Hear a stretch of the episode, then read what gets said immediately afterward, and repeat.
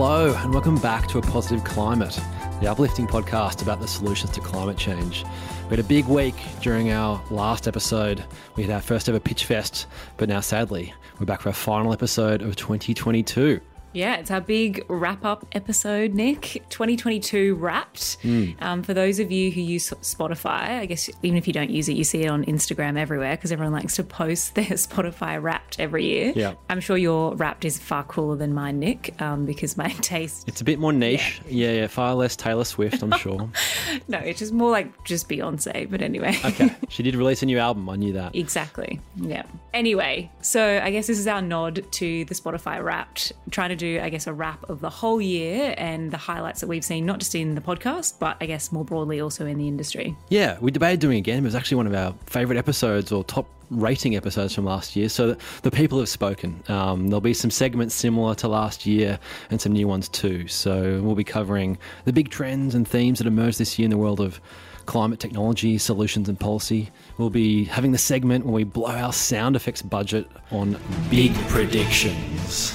We'll be covering the most interesting deals of the year, the kookiest startups that we've heard about this year, our favourite moments of the year, and lastly, what we're looking forward to next season. So, um, yeah, let's see how we go. But before we get into all that kind of fun, I guess we've got a few thank yous to send out. This podcast, yes, you hear from Nick and I every fortnight and in every episode, but there's actually a lot of people behind the scenes that make it happen. So, first to our awesome producer, Magic Mark, Mark Spencer. We couldn't do this without you and your positivity. Thank you for all your last minute late night edits. Uh, we always appreciate them. And I guess next to all our awesome guests from this season, One Small Step, Cars Guide, PV Industries, Hysata, UNSW, HipV Hype, Nori, and the Energy Lab cohort. We've loved having all of you on, and it's been so amazing to hear all of their stories, but also to hear from our listeners about how much you've enjoyed it. And lastly, to the most important people, you, the people who are listening, hmm. hit a few milestones this year, which I don't think we expected. You know. And so I think we've been really chuffed, Nick, just to see how well it's gone this year, but also not just to see in the charts how we're climbing up, Yeah. um, but also, you know, to keep getting those kind of emails from you with suggestions or just thoughts that you've had after you've listened to something. It actually really warms my heart when I get an email from someone who says they've listened to something and they changed their life somehow or they've thought of something that they wanted to let us know about. So please do that. We actually really appreciate hearing from you. Yeah, and, and the reverse has been interesting too, Alex. I thought like a few startups have come back to us that have been on the show and said, "Oh, we actually had an investor listen to the show and reach out, and they're now in, in dialogues about investing in their latest round." So that on both sides, I think, makes us happy. Uh, but our season next year, it's going to be all startups. All Australian, all the time. It's going to be the Australian startup season, um, and really don't want you to miss that. So if you hit subscribe on Apple Podcasts, follow on Spotify. You can also sign up to our newsletter on our website, or follow us on the socials LinkedIn, Instagram, and Twitter so you don't miss it. Last thing before we get into the episode the music that you hear on the intro, which I really love, and people have also come in and said that they love that too. Was actually composed by uh, a late friend of mine. Uh, his name's Nick Weaver.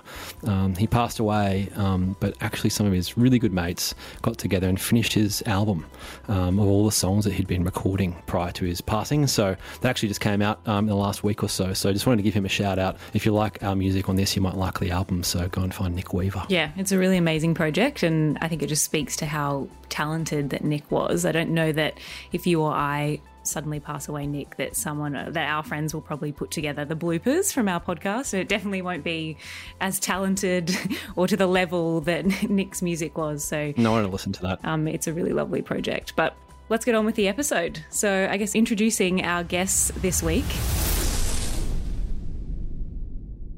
Us.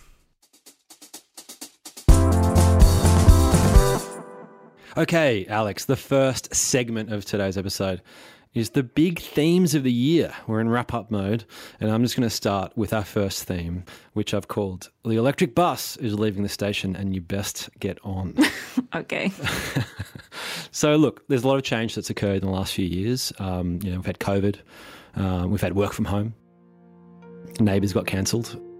Uh, but I don't think uh, it got guess- cancelled. I think they just wrapped it up. Oh, yeah, true.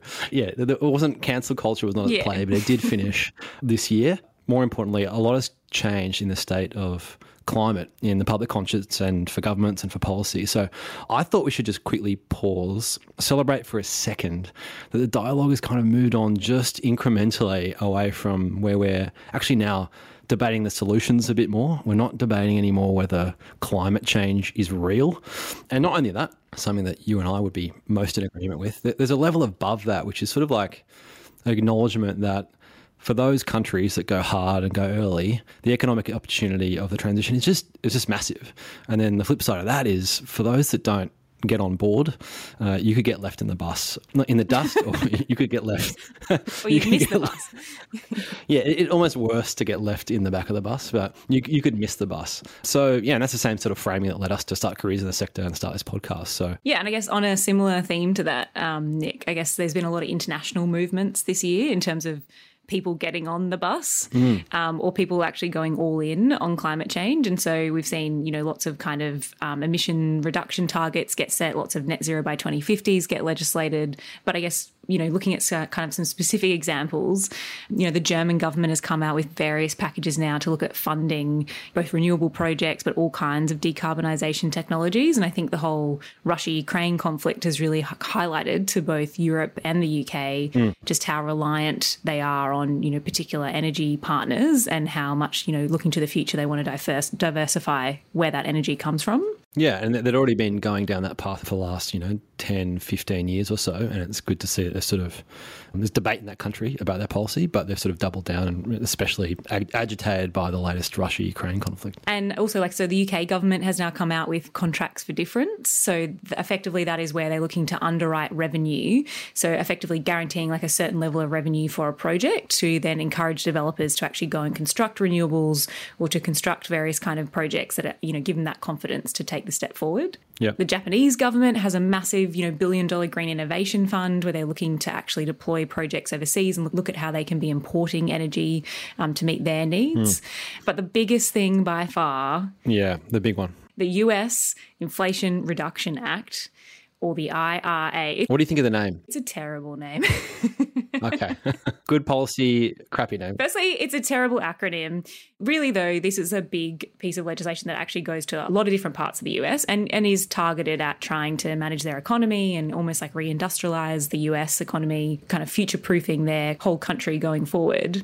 But what it does have is a bunch of schemes in it that are actually looking at how they can reach their targets and how they can decarbonize and they're massive. Like effectively, so many of them are basically signing up the US, which is, you know, a massive global economic player. 320 million people, biggest economy in the world. To effectively what is some in some instances like uncapped liabilities to say like we are going all in. Mm. this is like an arms race. We're in. We're just you know we're going full pelt at decarbonisation. What are some of the key policies though? Well to give you a flavour it's sort of like nine, there's a package for $9 billion that's just looking at home energy rebates. So to help people electrify their home appliances but also to help you put like energy efficiency measures in. Okay. There's $10 billion in investment tax credits to help establish new manufacturing facilities. So, actually trying to bring manufacturing back to the US for things like electric vehicles or wind turbines and solar panels. Mm. There's $20 billion in packages to support agriculture and how agriculture can transition and have much more kind of climate smart practices.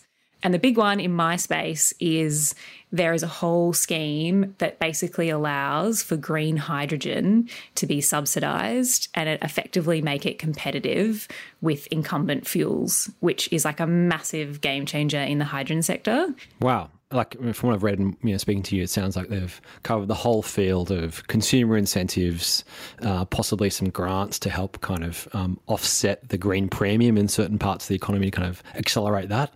I think they're doing like um, Jigar Shah, who's a I'm a fanboy of from his podcasting uh, days. Uh, has got this huge green loan program. So it sounds like they've absolutely done everything they can and gone all in on the green transition. My question to you how should we think about that? Like, what, what are the implications of this for the global economy and for us in Australia, just thinking selfishly? yeah, I think like on the positive side, it's like, firstly, it's like an amazing move by the US and in some ways will only have, you know, knock on effects to the whole kind of global economy that will be positive in terms of, you know, they're going to be able to push, you know, technologies down the cost curve a lot faster.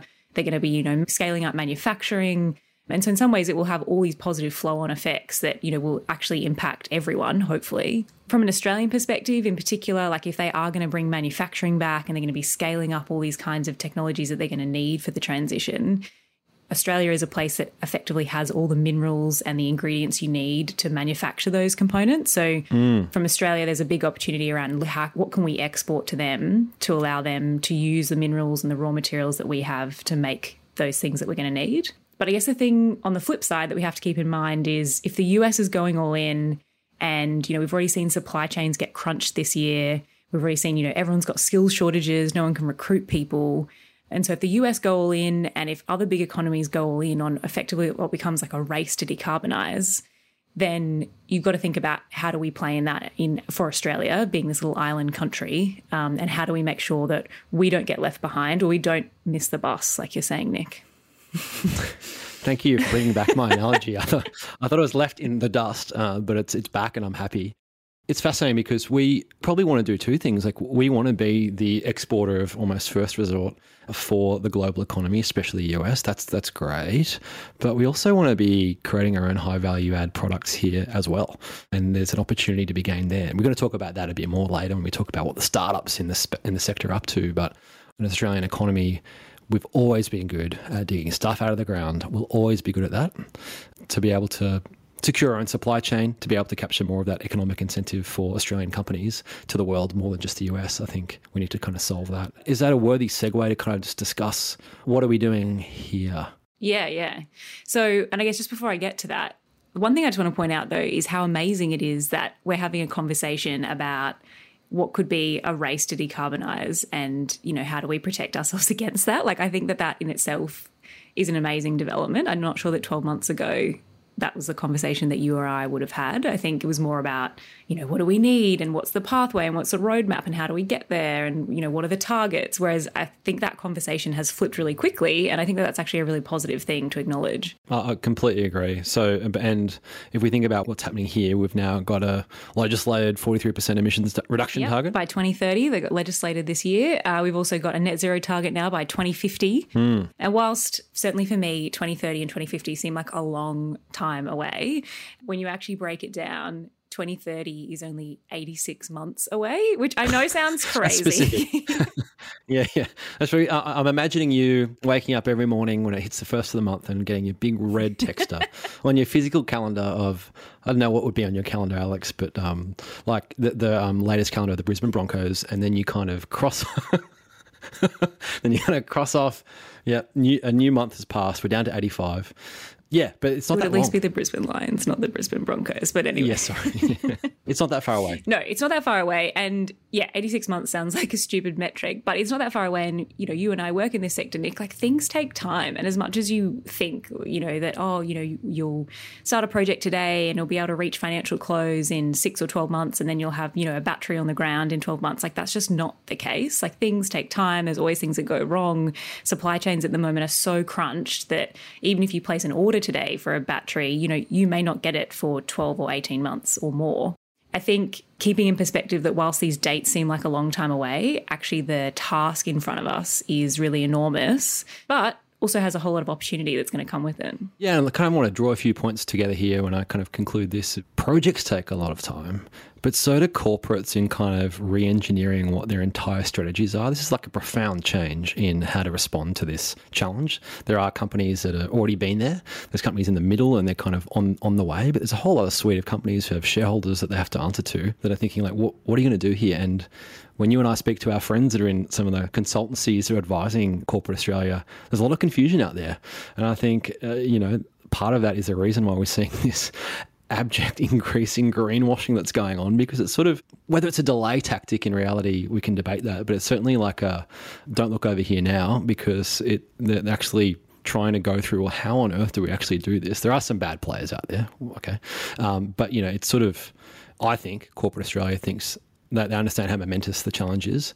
They're getting on with it, and we'll see in the next few years. Now that we have certainty in policies and government policies, what actually needs to be done. And I think we'll talk about it later. The startups will only benefit that in terms of them having to be customers of their technology. Yeah, yeah. And certainly, like, it is on the top of every board agenda now of like, how do you fit into this target? And so, yeah, I think that's only a positive thing. We could debate what the number is too. You know, should it be 43? Should it be 70? But I think it's a strong start, and the states always go a bit harder than the federal government, and they continue to do kind of go out in front of their skis like we saw with the Victorian government only yesterday. But I think it's a certainty that matters more than the number at this stage. Yeah, and so I guess so at a macro level, you know, lots happening internationally, lots happening here in Australia as well.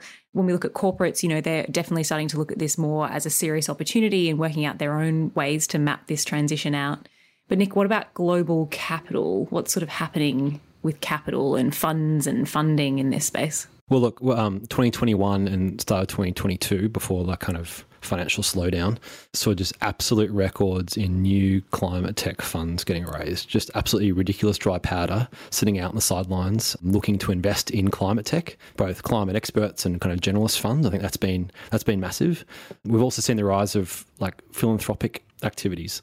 So Patagonia vouched to kind of effectively give away all the future profit of their ongoing business to climate activities.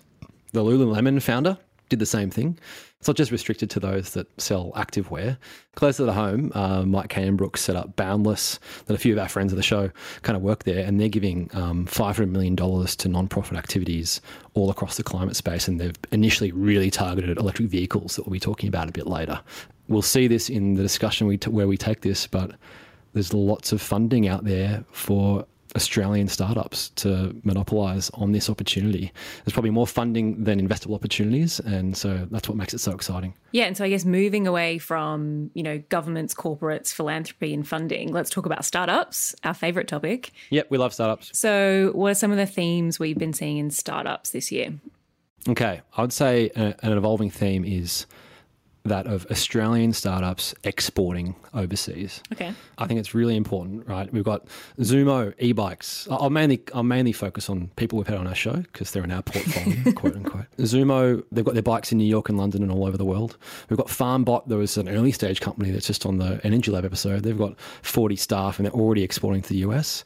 Infravision that are doing the drones. They string the power lines. They've just done a big trial and project with you know the huge American utility PG&E. Okay, so they can string power lines overseas now. Yep, stringing power lines overseas. Yeah, awesome. You know, 5B has projects in Panama. We've got Great Wrap that have now just launched their compostable cling wrap in the in the US. So I think this is like like we're just at the start of this iceberg of Australian startups making it overseas. And Great Wrap also launched their catering wrap this year, I think, in terms of, you know, expanding just from the resi kind of wrap that we we talked about on the episode, but actually looking into have like more like industrial applications of the wrap now, which is super exciting. Yeah, it is. And, and I think one reason why, like a nuanced reason why Australian startups in clean tech and climate tech, exporting overseas is so important is that we're sort of at a disadvantage over here. You reference the fact where we live on an island. Yeah, it's a beautiful um, island, but yeah. beautiful island. But if I'm a founder in the US, I'm raising capital, and my investor asks me, oh, what's your addressable market?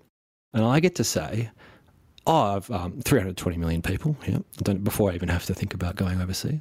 If I'm in Europe, I get whatever it is, to say the same thing 700 million people. If we're down here, we get to say $25 million. And up until now, 25 million investors, people. I've been, people, people, sorry. Um, if I've been if, if, if, I'm an investor and I have been, you sort of, you get pitched the idea that your TAM or your addressable market is much bigger than that. We could export globally, but we're sort of at a disadvantage because it's it was a bit harder to believe. Yeah. And founders get a bit hamstrung by that. But just these successes where it's actually real that not just software, but hardware can be exported to the world. I think it's kind of creating a sort of positive feedback loop on valuations here, the ability to raise capital here, and the willingness for investors to kind of pile in. So I think it's like a huge change in the market dynamics. I guess the other theme that I was going to call out, which you know you, are talking about exporting the tech, my theme that I've seen is actually people looking to have manufacturing back onshore in Australia. Yeah, hundred percent. That's big. And it's not necessarily doing manufacturing in the same way that we've done it previously. I think a lot of it's looking at how we can do like what they call advanced manufacturing or you know quite smart manufacturing. But some examples of that we saw, you know, Vow. So they're the guys that make the lab grown uh, meat, which is very, you know, kind of Willy Wonka, you know, futuristic stuff. But I'm super keen to try it when you can buy it. Are you going to try it before it's legal? Oh, well, I would have totally done that if they let us have it on the episode. But But anyway, the Vow guys have recently opened a manufacturing facility in Sydney. And one thing I did want to call out when I was looking at that was they actually now employ 60 people, which I think is phenomenal for, you know, effectively a startup in Australia. I think it also just goes to yes, you can bring manufacturing back here, but you can also be a really important employer in Australia as well. Alex, did you chicken out there by um, referring to what you had on the uh, the notes here by calling them the people that work at Val Vowsers? Yeah, that's that's what they call them, the Bowsers. Okay. I feel like you have to say it with a specific sort of accent. Yeah. Okay. Yeah. Yeah, Bowsers. What about the sun drivers? yeah, so the other one was SunDrive. So they, uh, if you remember, so I'm not sure if we've talked about SunDrive before. I'm sure we have though, but SunDrive hold the record for them creating the most efficient solar cell in the world, and so they actually have a technology that, if you put it into solar panels, would be the most efficient kind of tech you can buy on the market. And they announced, I think, only just a week or so ago that they had closed a round, um, and they plan to basically use that to set up a manufacturing facility to produce their copper-based solar cells in Australia as well. Which is exciting. It's not just the efficiency is one thing, but they've got the double whammy of it's not just efficient, but it's also replacing silver, which is expensive and not in great supply, with copper, which is awesome. Yep. Uh, and the last example I had was 5B Solar, who, you know, we had Chris McGrath on, um, and they have their fantastic founder story. And if you haven't heard it, I definitely recommend and go and listen to that episode. But they also just closed around earlier this year, and they also received some grant funding to automate the manufacturing of their prefabricated Maverick solar panels that can be, you know, rapidly deployed and, you know, be kind of um, deployed in a much faster and safer manner than other kind of solar panels. Yeah, and so you know, SunDrive 5B taking homegrown manufactured solar to the world, just like we've done before with our technology. So that's exciting. It's probably worth wrapping up on the theme section, which is almost like a concluding statement, which is because of everything we've said, we've got government targets now, we've got more capital, we've got bigger and more believable addressable markets, we've got much more consumer demands for green quote unquote products. It, what it actually has led to is startup funding rounds are just getting bigger in Australia for climate tech companies, and it's awesome to see. Like, I'm just going to rattle off a few. You know, Jet Charge, $30 million for their um, electric vehicle charging company. AMSL, that we've had on before, electric air taxi, $23 million. SunDrive, you just mentioned, $21 million. Hysata Hydrogen, over 40 Zoomo e-bikes, they've raised now in total of $100 million. Uh, Source Water, not an Australian company, but some Australians in the exec team.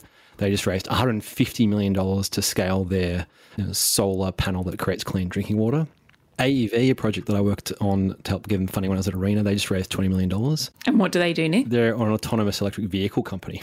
They used to have an electric skateboard. I don't know how they're marketing at the moment, but they've effectively got some really senior ex execs from GM, Julian Broadbent, that's come back to create this kind of a software enabled platform to help drive the future, you know, autonomy of the electric vehicle industry, which is fantastic. And hey, Great Wrap as well, $24 million. Uh, what does it mean? What do we think it means? I, I just think it's fantastic that I don't think any of those were software companies. So much of the venture capital in Australia and to date, um, that they love software. It's easily iterable. You, can scale it quite quickly. You can A/B test it. It's not as binary as hardware, but this is deep tech and they're all getting funded um, and it's fantastic. And so I think that will be the key theme to watch out on in the next few years to see how they raise that money, how they spend that money, and when their next raises are. So I have a lot of excitement about the local climate tech scene. Hello, I'm Ali Daddo, And I'm Cameron Daddo. and together we host the podcast Separate Bathrooms. Every episode, we're joined by experts and couples to chat all things relationships. Your ability to read me outside of me, I think, is powerful. I'm a great overthinker. I'm very good at overthinking. You are. You're my shortcut to get back to that start and realise um, where I needed to be. Listen to Separate Bathrooms wherever you get your podcasts. Okay, so moving from startups and themes that we've seen in startups to Nick, last year we made some big predictions. so I guess we thought we would do a bit of a check in because, uh, you know, you should be held accountable for the things you, you say. And Yep. so As, as should you. Yep. we made some big predictions. And so we thought we would check in on how we think they're going and if we think that they're still true. So, Nick, last year you said Yes. in 2035, you think that in terms of like the amount of electricity that we'll create in Australia, Yes. we will be at 800% Yes. of demand. So renewables will be at 800%. Yeah. And just recapping what I meant there, I I think we'll get to 100%. I think we'll go beyond that because with all that excess renewable electricity from 100 to 800, we'll be creating hydrogen. We'll be replacing sort of things like heat and making it electrified. Um, we'll be sending it through transmission lines up to Singapore um, with projects like Sun Cable. That's the explanation. But I got to say, Alex, I feel good about this one. You're backing it? Yeah, I'm backing it. So, just to give you some evidence, in September in Australia, we hit uh, on a particular day 63% of renewables across the national electricity market already. Okay. AEMO is forecasting that we'll get to 83% by 2030. Which is five years before we we've got five years to go from 83 to 800. Well, we'll come back to that. But I thought one thing that was quite interesting is that on a day again in September, South Australia, just from wind, produced 146% of their state's demand, i.e., they were already sending their excess 46% to other states.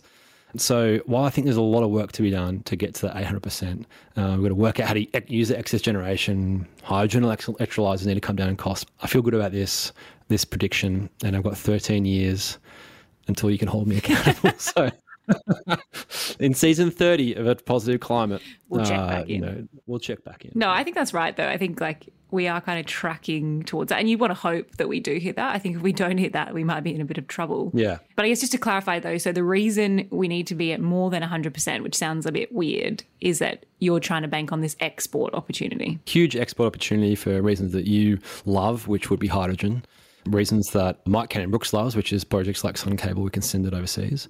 And so it's just more about, again, the economic opportunity of monetizing our sunshine and low cost renewables. So, I feel good. all right, you Are backing we it going to give them rank ratings? Yeah, like, well, yeah, yeah, yeah. You said you're backing it in. Is it 100% in? Like Yeah. you all in on that one? Uh, I feel better about the next one. Okay, well, let's go to that. So last year, you also said by 2025, of all the vehicles sold in Australia, a third will be electric. Hmm. What do you think about that, Alex? Do you think I'm, I'm on the right? I'm wondering on if it right was ambitious enough. well, hey, there we go. A positive climate. Yeah, I, I, I, I tend to agree. So the current stats, Electric Vehicle Council in Australia, they, they just released the uptake stats. Uh, If you just look at the number, it doesn't make you that excited. 3.39% of vehicles sold this year were electric. You know, that compares to Germany, 26%. So, hey, we know this. We've got a long way to go, but I still feel good about this prediction. And the reasons why, do, you want to, do you want to prompt me? Why? Why is that, Nick? Well, I think both from stats that are out there and anecdotal evidence talking to our friends and people in our, you know, circle, the on the ground reality is that people want them. Yeah, yeah. People really want them now and more than what's available. Like it turns out the electric vehicle did not cancel the weekend. you know, the NRMA just came out with a report that said 43% of drivers in the New South Wales and the ACT are considering buying the next three and five years. And I think the only thing that'll put challenge to this forecast is whether you can get your hands on them. Yeah. Like that seems to be the biggest problem. Can you get them now? And when can you get them? And do we have enough models? I went to a work event last night and there was a bunch of people standing around and they were all this is like just to show you like how much people are thinking about this. Everyone was talking about how they wanted to get an EV and you know what were the timelines for this brand versus this brand and you know how could you get one now and can you go on car sales and get one secondhand? And like so it just goes to show you that like if it's in like social circle conversations it's clearly picking up a bit. And I think certainly I had the pleasure of test driving. Lexus sponsored this season so I had the pleasure of ch- test driving the new uh, fully electric Lexus that is about to hit the country. It's a great car. But the thing that I really found super fascinating was just like the social culture that goes around charging at the moment. Like, Okay. you kind of rock up to a charger and everyone is just so interested and people like are coming You're a rock yeah star. like like Yeah. yeah. people come over and they're like oh what's this car i want to know about it and how long have you had it for It's like being a podcast host, just like everyone wants to speak to you. But it's just this weird, weird social phenomenon where suddenly everyone has something in common. And so, you know, usually like you go to the petrol station, no one talks to you at the petrol bowser. everyone, it'd be weird if they did. Um, but everyone at an EV charger is suddenly your best mate. Yeah, an old colleague of mine also found that he got the um, Ioniq Five and just felt like it sounded like people were just coming up to him in the street going, "What? Well, what, what is that? You know, what, what, what brand, what, what car is that? And just sort of, yeah, you almost become very popular by owning an EV. the best, if I can just share it, the best experience I had was we had this car for the weekend and we found on PlugShare, which is an app you can use to find where charges are, which is actually a really cute app as well because um, you go oh, cute. The, okay. you, because this goes to the whole social culture. You go on yeah. and um, you can look at like where a charger is near you, and then you can click on it, and people have comments. And so sometimes people are commenting like, you know, yes, this charger works really well, or this, you know, unfortunately it's uh, it's out for maintenance, or like they they update the community, you know. Mm-hmm. But the other thing is people really nicely like if they they've gone to a charger and they're on, they'll comment and say, like, I've just plugged in. I'll be here for 20 minutes, uh, ducked over to get a coffee. You know, we'll be back shortly. So that when you rock up and you see a car there, you know, like how long it's going to be and what, how long you have to wait. Mm. We're trying to find a charger and we found a local cafe near Bundanoon in New South Wales who is just like a local guy who runs a cafe who's just really nicely put a charger in so that you can go there, have a coffee and charge your car. Yeah, okay. And so we rocked up and there were these two old blokes sitting out the front who I think must go there like every Sunday to have a coffee and a weekly yarn. And they were just so confused and blown away. Like, firstly, I think they were like, Why are you here? But secondly, they were just sort of like, What is this car? Like, how does it work? Like, and they had so many questions. And so we ended up just sitting there having a coffee with them and answering all their questions about do you get range anxiety? Where do you charge it? Like, does it matter? Like, And yeah. so I think, yeah, people are just very keen to understand them and want to know, which, yeah, it was just sort of a fascinating experience. You heard it here first. If you want to make more friends, don't bother with meetup.com. Yeah. Uh, just, just, get, an EV, EV. and go on to PlugShare. Find some like minded individuals. But look, ha- I think we need to talk about how this resolve itself. You know, the, the disconnect between supply and demand. And, and I think it's really time. Yeah, we need to give it time um, because up until only 12 months ago, we were really struggling with our whole country's policies, etc. We didn't have as many charges. I think you know there's evolving business models out there, like Boundless just invested in uh, the Good Car Company that's helping get more second-hand vehicles uh, um, out there, uh, increase that supply from overseas. But I think, look, the elephant in the room is policies. It's not the sexiest topic, but you know, should there be a fuel efficiency standard that gets introduced? We'll stop being the dumping ground of petrol vehicles, and we'll have the same thing play out, which happened in the early days of the EV industry here, which is until we had chargers, the OEMs, the manufacturers, didn't want to bring their cars. They didn't see that we were a mature market, and in the same way, we're an immature market without fuel efficiency standards, and we're a bit of a dumping ground. So, I'm confident that should some of those things happen will go from 3.39%. Even if you apply, Alex, the CAGR, the growth rate of the 65% growth that we've had in the last year through to 2025, you pretty much get to 25%. So I'm calling this a lock. Okay, 100%. Yeah. Yeah. okay, moving on. Your your predictions, it can't all be about my potential failures. Alex. What did I say? you said by 2030, there will be a decent export market for hydrogen. Yeah, we'll define decent, really. hey, it was your call, mate. Um. uh, I think there are certain people that would disagree with this. Saul Griffiths. If Saul Griffiths yeah. is listening, he would tell me I'm wrong. He can come on the podcast. We'll debate it.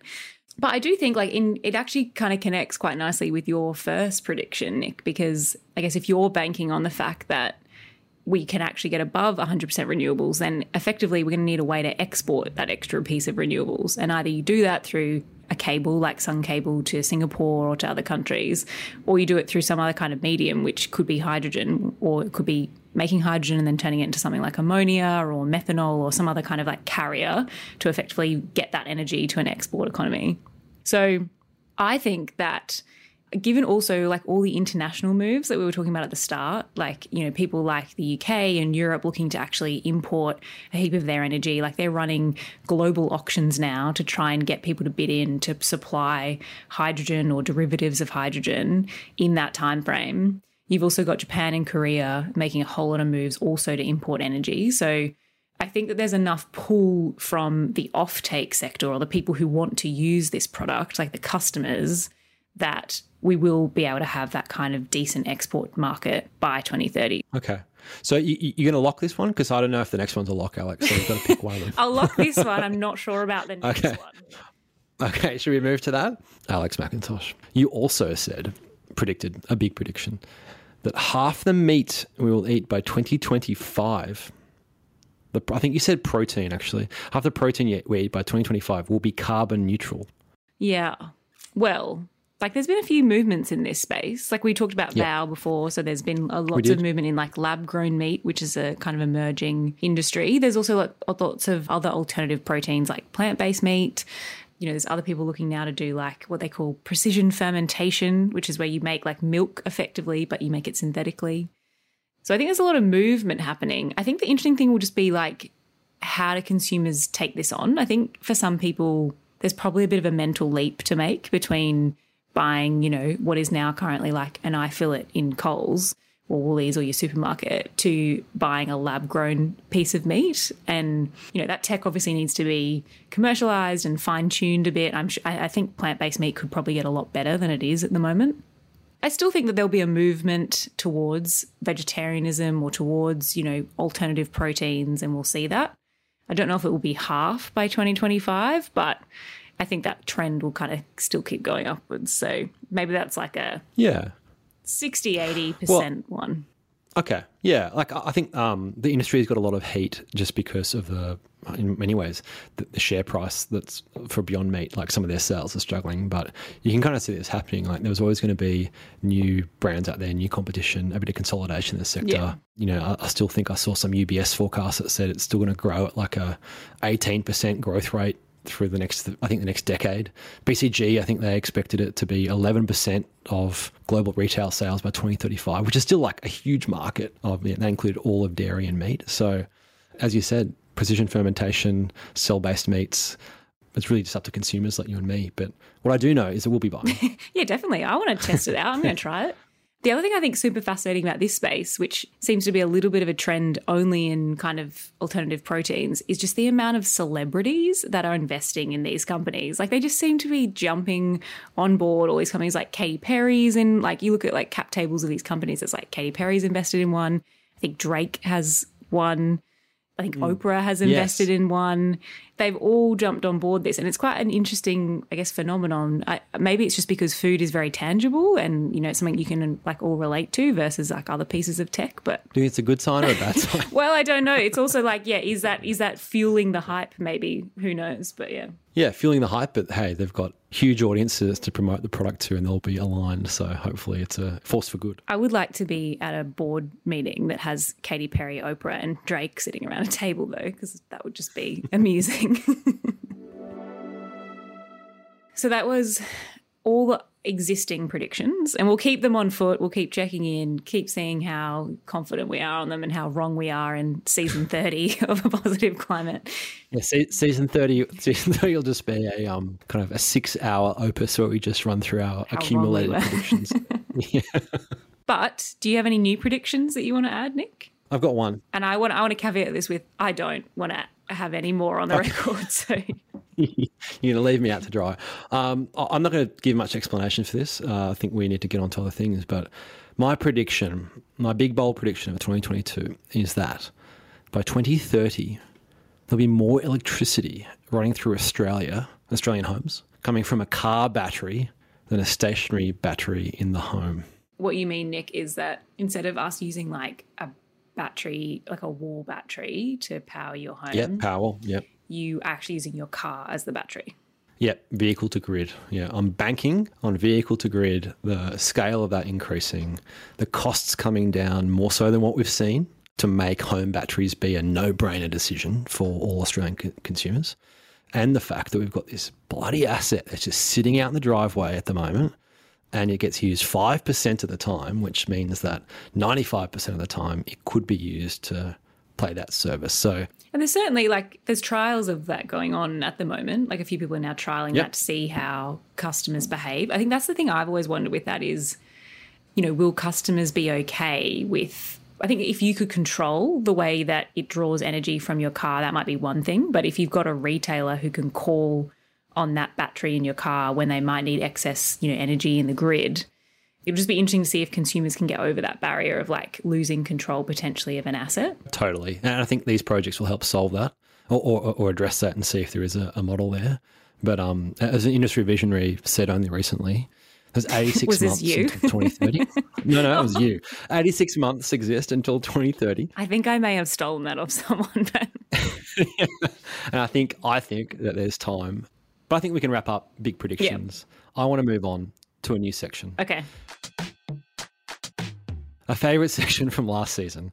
Uh, I think we call it our kookiest or weirdest or most intriguing startup ideas that we heard of all this year. Um, I'm going to throw over to you to go first. Okay. So the most intriguing startup that I've heard about this year is, and it relates to baby formula Oh. or or milk, like breast milk. At the moment, there's like, well, in the past, there has been a baby formula shortage around the world. There's been lots of issues, particularly supply chains. At the moment, the baby formula market is a $45 billion market globally, which is massive. Yep. Okay. Hmm. And so obviously plays a really important role in like developing children and you know making sure that there can be like the right nutrients that give get, gets given to babies. And so there are a couple of startups now that similar to Vow, hmm. they take cells, but they are taking mammary gland cells, so breast cells, and effectively growing them to then make what is effectively like synthetic breast milk Wow. Okay. which like I got told about this and I was like, what? which sort of just blows my mind. But apparently they have got it to the point where they can pull out like, you know, correct kind of proteins so that it effectively is just as good as like a mother's milk. And so that just sort of blows my mind because I'm like, if we're at a point where you can do that, like that's pretty amazing when it comes to cell grown kind of cultured meat and you know other kind of lab you know alternative protein products obviously this has a different application but 100%. you know pretty interesting so some of the com- companies that are doing it there's one called wilk which is a good, name i reckon It's good. Uh, yeah, yeah, yeah. I'm paying Um, it. Yeah. So yeah, there's a company called Wilk. There's another one called Biomilq, which is With with, a Q. Q. It looks Yeah, like it's with a yeah. Um, and Bill Gates has invested in that. So yeah, I think there's and there's also a heap of them. Like that's just two examples. A heap of other ones looking at this, but yeah, super interesting space to keep an eye on. Yeah, but I is the argument there? It's evidence of just the crazy stuff that we can do to engineer real, you know, effectively alike proteins. And however on earth they're doing lab grown mammary glands makes you think that they could also do lab grown meats at high efficiency. Yeah, and I also just have a lot of questions. And like, I tried to get a visual of what this is. Yeah. And I couldn't get one. And I just, maybe we'll email them, Nick. I just want to know what this is in a lab. Like, is this a wall of boobs? Or I don't know.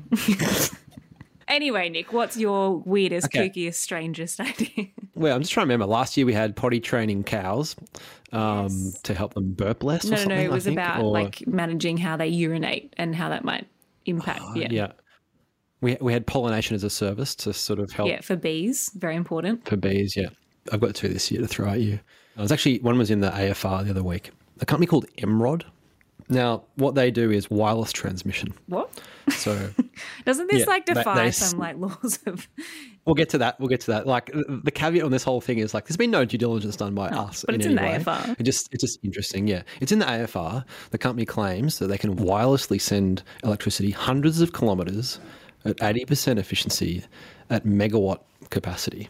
You know, you and I are kind of looking at each other over the screen, and our natural kind of um, skepticism is at play. Now, I, I don't. We don't like to um, kind of uh, dunk on startups, and I'm not doing this here. I just want to make the point that I feel like the AFR was a bit skeptical themselves because they made sure they pointed out that the CEO lists himself as the co-founder of the psychic readings marketplace Zodiac Psychics. Uh, but no, like obviously the US Army at the moment is doing wireless energy transmission, and this would be an absolute game changer in everything we've been talking about. It'd be pretty cool if you could get it to work. Yeah, yeah, yeah. Yeah, It's a bit one of those fanciful things that we don't always like to talk about on the podcast because it has to be real and the things that matter. But on that point, the next one, Next one, what is it, Nick? I think it is real. it, oh, it's definitely Yeah. real. But when you first read about it, you're like, this, wow, okay. So um, it's a company called MicroTau. Um, they're, they're based in Sydney. And they specialize in mimetic technology. And what that means is they're applying technology from nature to, well, the real built world, right? And so their first product that they've raised capital for from some good investors, it's called shark fin like riblets. So it's kind of like a shark's fin, these little kind of nodules. And the first application could be you could put this kind of coating all over planes. And what it could do is actually reduce the drag of those planes by up to 12%. And make them more fuel efficient? Absolutely, make them more fuel efficient. Now, you know, the ultimate goal absolutely will be to try and get planes to be fully decarbonised, but it's one of the hard to abate sectors. Is going to be, we have to admit, tens of years away before that really happens. And so it's like an actually a powerful trigger to reduce emissions in the near term and eventually make them more efficient. We still want to waste renewable energy later on. That was in the topic of my most intriguing startup idea. I'm imagining like when you used to like contact your books for school. like is that what it is like you're putting like a contact thing on a plane that gives like a texture that therefore improves the drag yeah well look you heard it here first here comes our request to henry from MicroTau We'd love to have you on the podcast next year to answer that very question. We'll start with that. Just on a similar vein to that, I heard um, last night when, when all these people were talking about EVs, someone was saying that on the Teslas, like on the hubcap, there's like a separate additional hub that they put on which apparently improves range by like something like 10% or something. So it's like a similar like aerodynamic thing that improves. Okay. And I found that quite amazing if that's true, that simply like the design of a hubcap can hmm. have that kind of material impact. So maybe, you know, if you can do that with just a hubcap, if you could have like a whole wrap. I'm sure it's far more sophisticated than me contacting my books back in high school, but we'll yeah. make sure we ask them. Or, or car hubcaps all over an uh, 747. yeah, exactly. All right. Well, anyway, moving from kooky startups yeah. to actually real, real projects, yeah, yeah. things that exist, things that actually got done this year. We thought we'd wrap up with our most interesting project or deal that was done in Australia this year in terms of clean tech. So, mm. Nick, what's your what's your pick? Can I just agree that make the point, Alex, that we just can't bring ourselves to say the words climate tech. We're still stuck in clean tech land. Does that mean we're old school? Do I don't know. We've been around. Yeah, I don't know. Anyway, I actually think the the best or most important deal or relevant deal of last year is actually ChargeFox, the electric vehicle charging network. Actually sold the business to uh, the um, sort of amalgamation of all the motoring clubs. Oh. Yeah, and so it's been fertile ground. Called? Uh, it's called okay. Australian Motoring Services. So it's got, oh, okay. yeah, it's a BD. like, does it have some super long acronym like NRMA, RSCP? yeah, yeah, it's the entire alphabet. No, no, it's just AMS, right? um, but look, electric vehicle charging networks all over the world. It's been fertile ground for them to sell to oil majors, right? Like the Shells of the world, etc. But in this case, they're sold to all the motoring clubs who are trying to you know, get themselves into the next, you know, phase of their businesses. But the main reason why I think this is relevant is that it's a climate tech exit. Like a startup that started not that long ago, I'm going to wild guess from memory, it was 2018 or so that they started.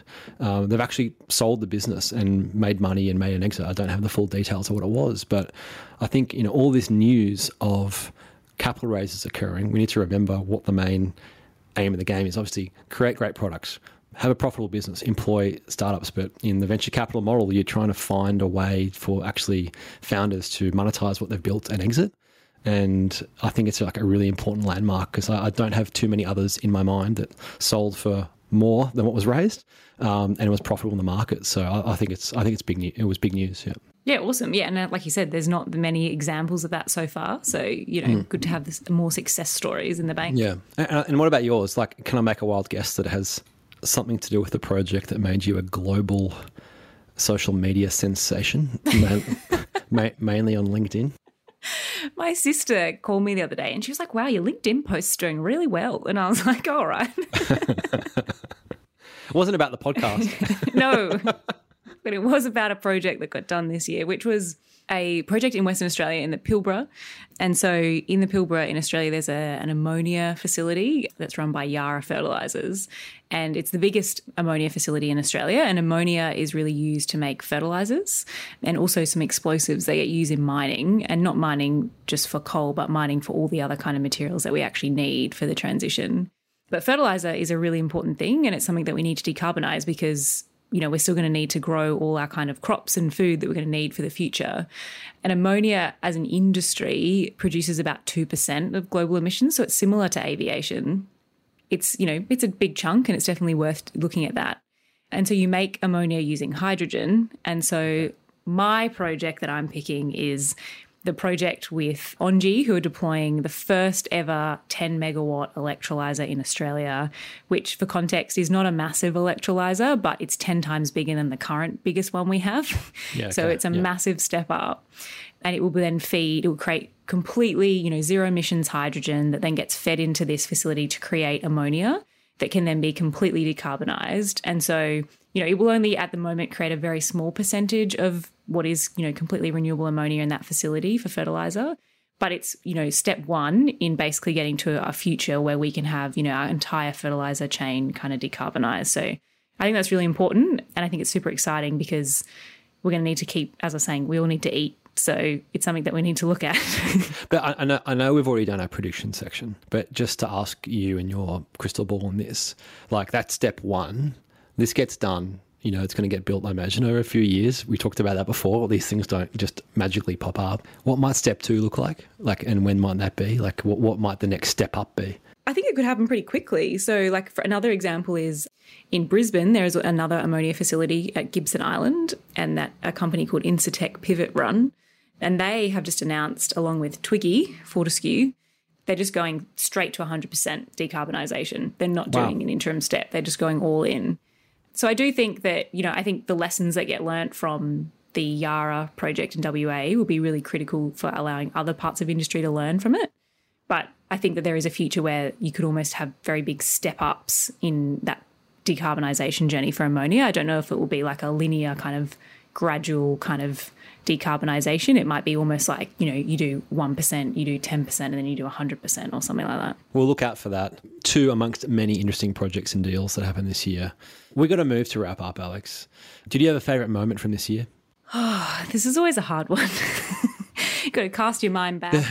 How could you pick one of your own children? Know, do you, Nick? What's yours? Mine would be the Pitch Fest. Uh, I, I like, I think we had Energy Lab on in the last episode. You can check it out. We had ten startups, speed round. You know, I'm sure we'll do it again.